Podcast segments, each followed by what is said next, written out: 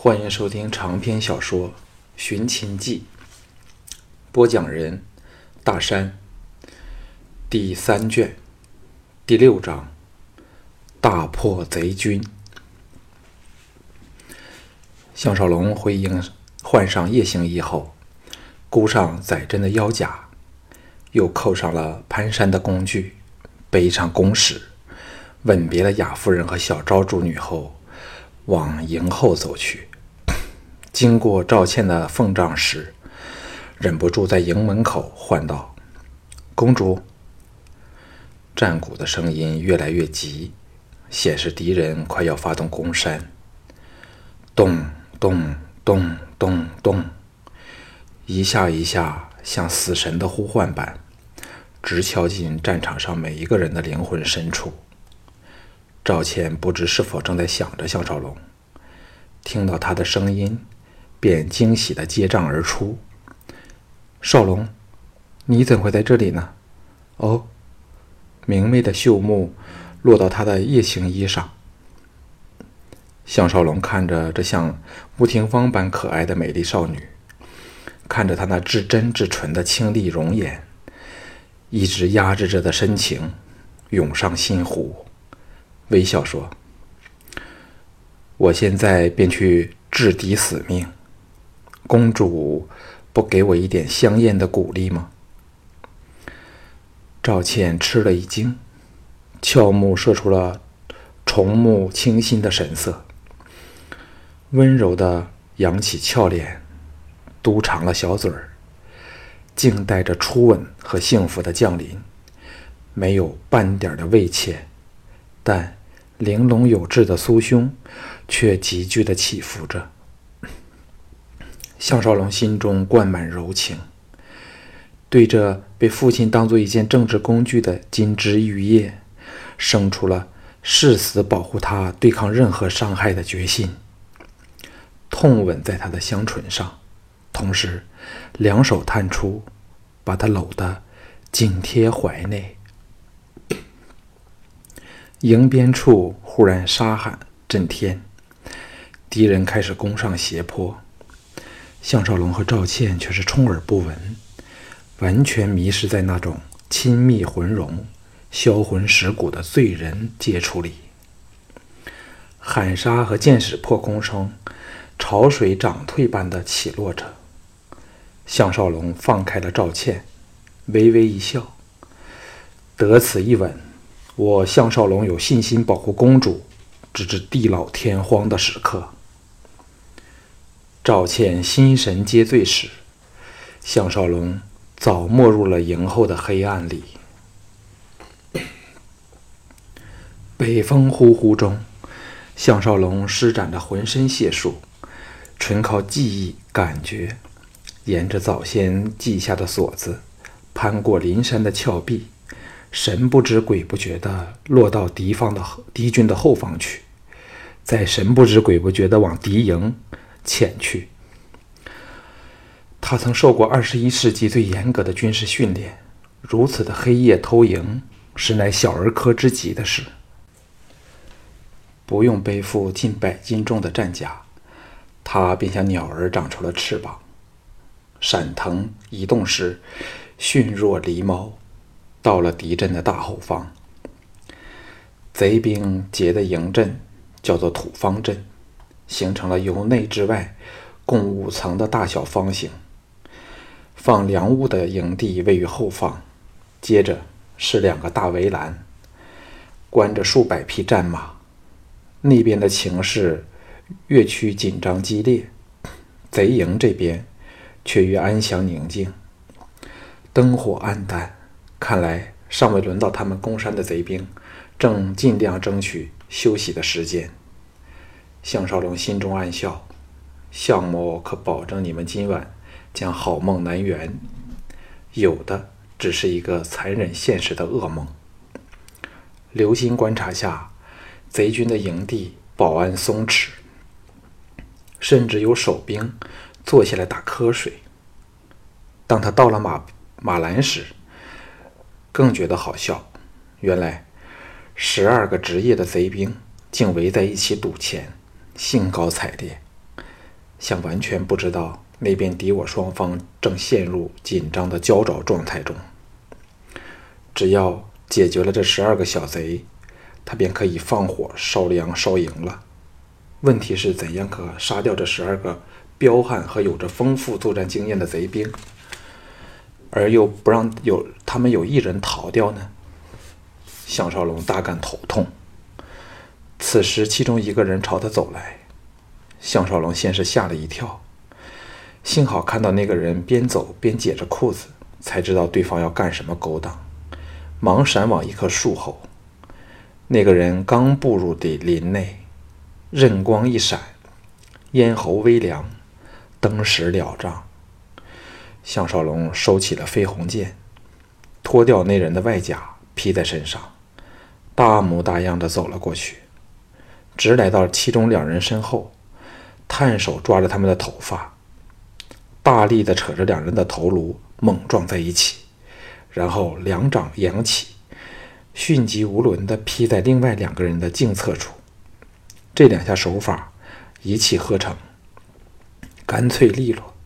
当四人倒下时，其他七个贼兵才醒觉发生了什么事，刃光闪出。项少龙手持飞鸿，跃在当临时当做赌赌桌的石头上，割破了三个人的咽喉。砰！一脚蹴出，命中了刚把刀子拔出一半的另一名大汉的面门处，把他踢昏了。剩下的三名贼子魂飞魄散，分往两旁滚开去。项少龙心中暗笑，飞鸿脱手而出。贯背杀了其中一人，那两人见他丢了武器，拔剑扑了回来。项少龙探手腰间拔出两支飞针，手腕一震，飞针电掣而出，插入两人的眉心间。当他们尸体着地时，项少龙早捡回了飞鸿剑，没入黑暗里。喊杀声更是激烈，雷石声隆隆作响，可见敌人。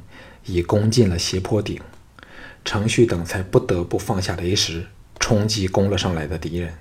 这时，项少龙已成功的拆毁了后方的马栏，忙解下大弓，穿行众马间，来到靠近粮营的一方，由这个角度窥视贼营，刚好见到三丈外位于后方最外围一排的二十多个营帐。每个帐幕外都挂有风灯，在北风里摇摇晃晃，营地里清清冷冷，只有几个守夜的贼兵在打瞌睡，防卫散漫。这也难怪他们，此处乃是他们的后防重地，又以为项少龙的人已完全被围困在绝境里，故而粗心大意。今天早上，项少龙占了高势之力，清楚地看到这最后两排四十多个营帐。都用来放置粮食，所以省了再做探查的烦恼。这土方阵的营地首尾向着南北，现在吹的是北风，所以若他能成功的烧着了这些位于北端的粮营，风火随风势，说不定很快便能席卷整片广阔的营地。尤其营地内仍是野草处处，极易酿成不可收拾的大火。打定主意后，项少龙单膝跪地，先把火箭点着，射往最接近他的粮营。他取的是营帐背着营地的一面，除非火苗蔓延，否则敌人亦是难以察觉。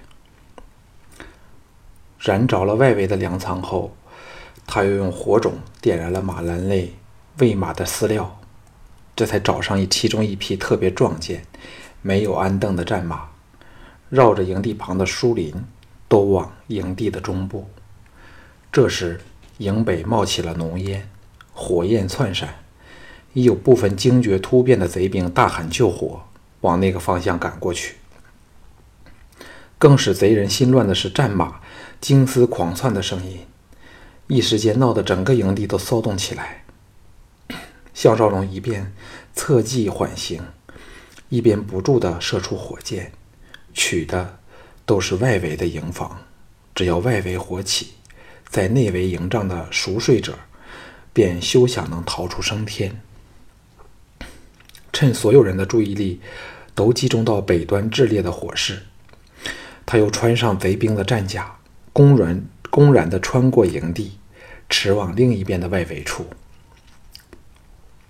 贼兵营地内已像世界末日般的混乱，正要争取休息时间以做下一轮攻击的贼子，纷纷睡眼惺忪地由营内钻了出来，茫然不知发生了什么事。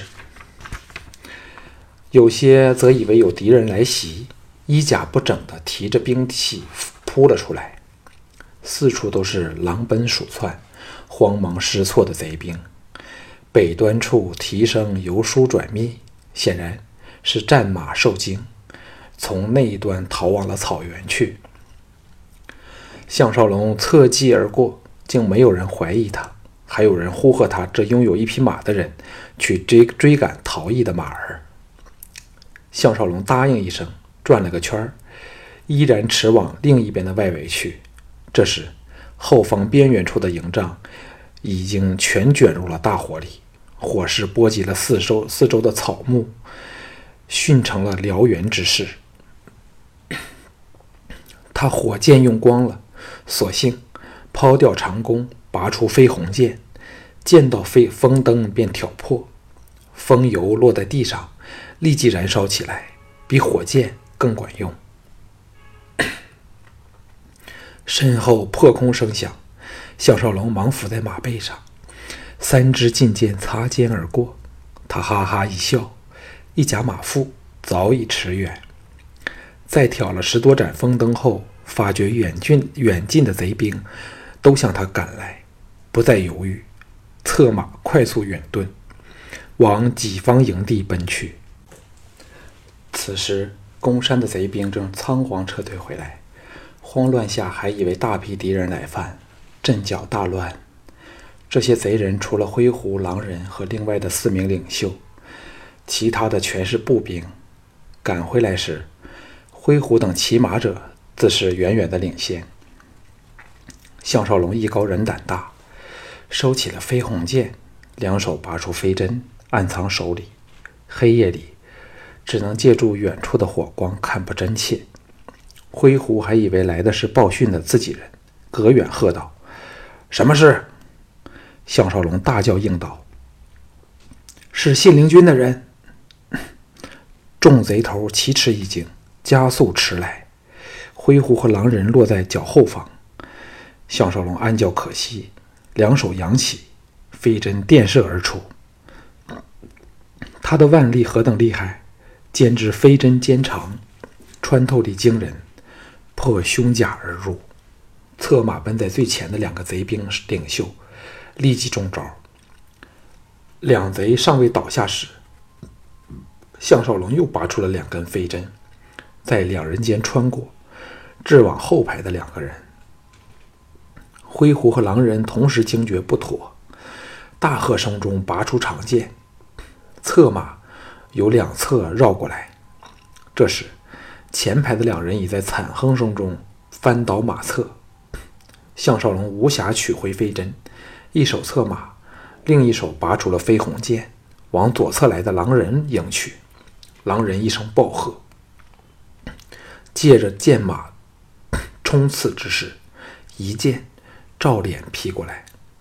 项少龙一声长啸，举剑格挡，同时侧倾往外，借势飞起一脚，撑在狼人的腰际处。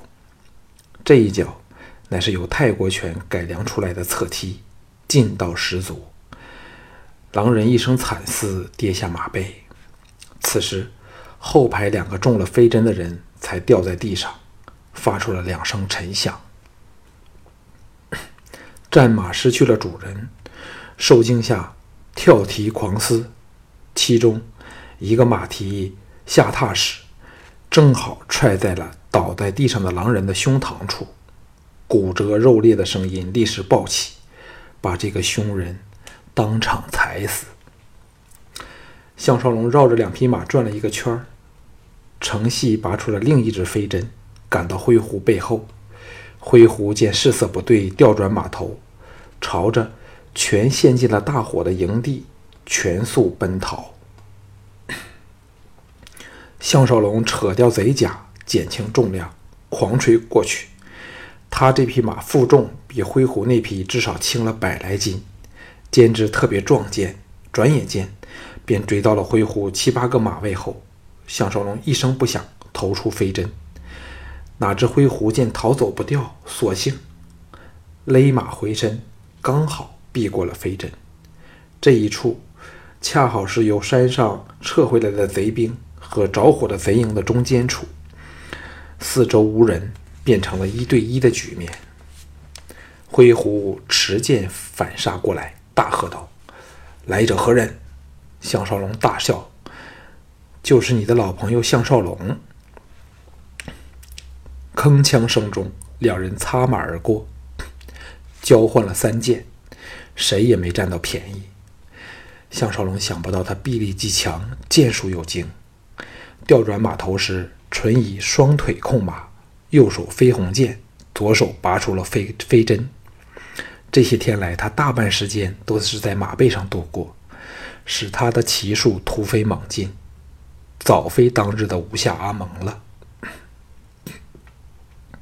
灰狐也趁机取出了弩弓，以迅快的手法装上弩箭，嗖的一声，向他劲射一箭，长箭则咬在嘴上。项少龙一直以来训练的都是闪避枪弹，哪会惧怕他的弩箭？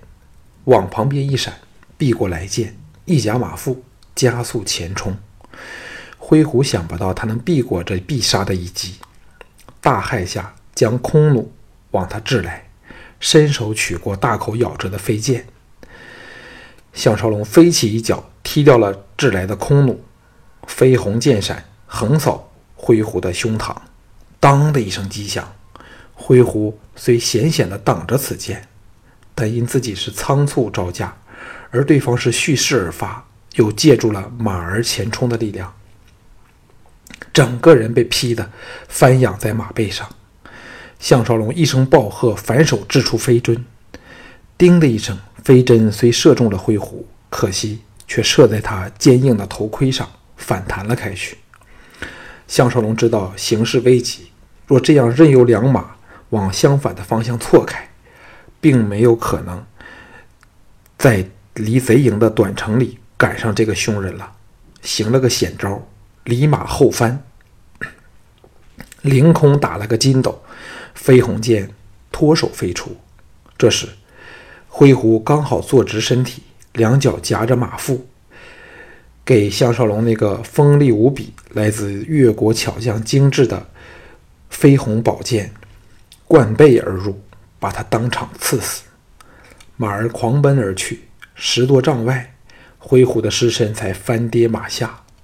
项少龙安然落地，赶了过去，拔回了飞鸿剑。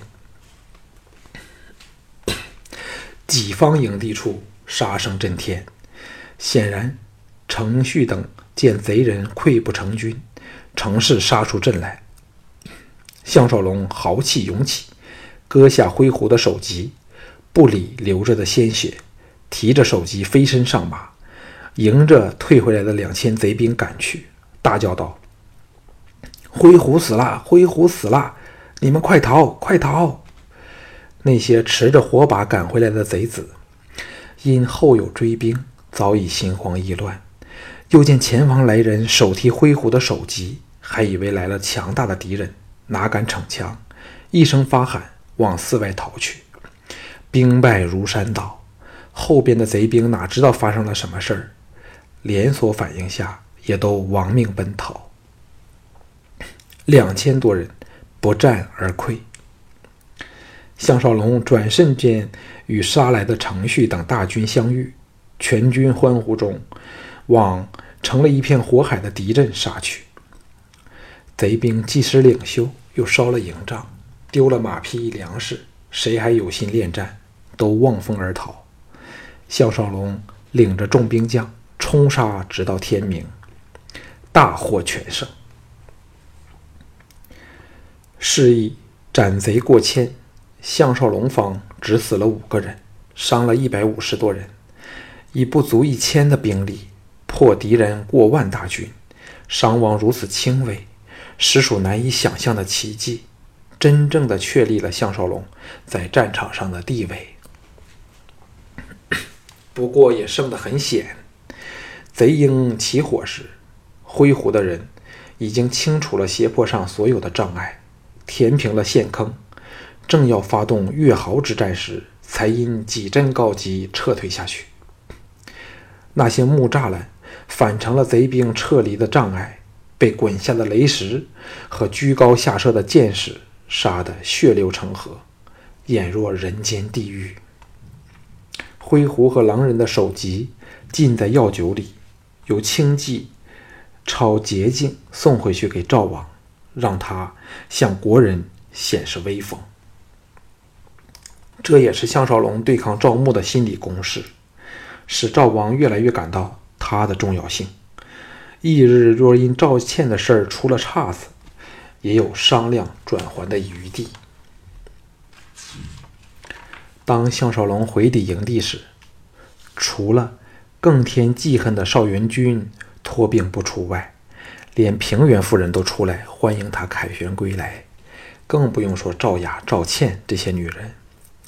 自古美人爱英雄，众女的眼睛望向他时，那种迷醉崇慕之色，叫他似飘然置身云端。在二十一世纪。这种情况几乎不可能出现，一切都是集体的配合和行动，个人只是组成整体的一枚小螺丝钉。但是，在这古战国的年代，则充满着个人色彩的浪漫英雄主义，故此才有商鞅这一类扭转整个时局的人出现，有廉颇这种绝代名将叱咤沙场。项少龙却名副其实是个超时代的产品，拥有现代化的军事知识和训练，所以能屡施奇兵，破敌取胜。众女怎能不对他倾心爱慕？连满肚子鬼域心肠的平原夫人都对他刮目相看，转动着其他人的念头。如此的人才，如果浪费掉，实在是太可惜了。项少龙多处受伤，被赵倩和赵雅硬拖了到帅帐里，为他洗擦伤口，敷上伤药。雅夫人见赵倩对着项少龙这只穿短裤的身体毫不避嫌，大感奇怪，又在心中担忧：如果两人纠缠不清，那就祸患无穷了。赵倩心痛的问：“痛吗？”被两个娇滴滴的美人玉手抚在身上，差点舒服的呻吟起来。项少龙以微笑回应，躺到席上，迷糊间带着两个女人的香气，沉沉睡去。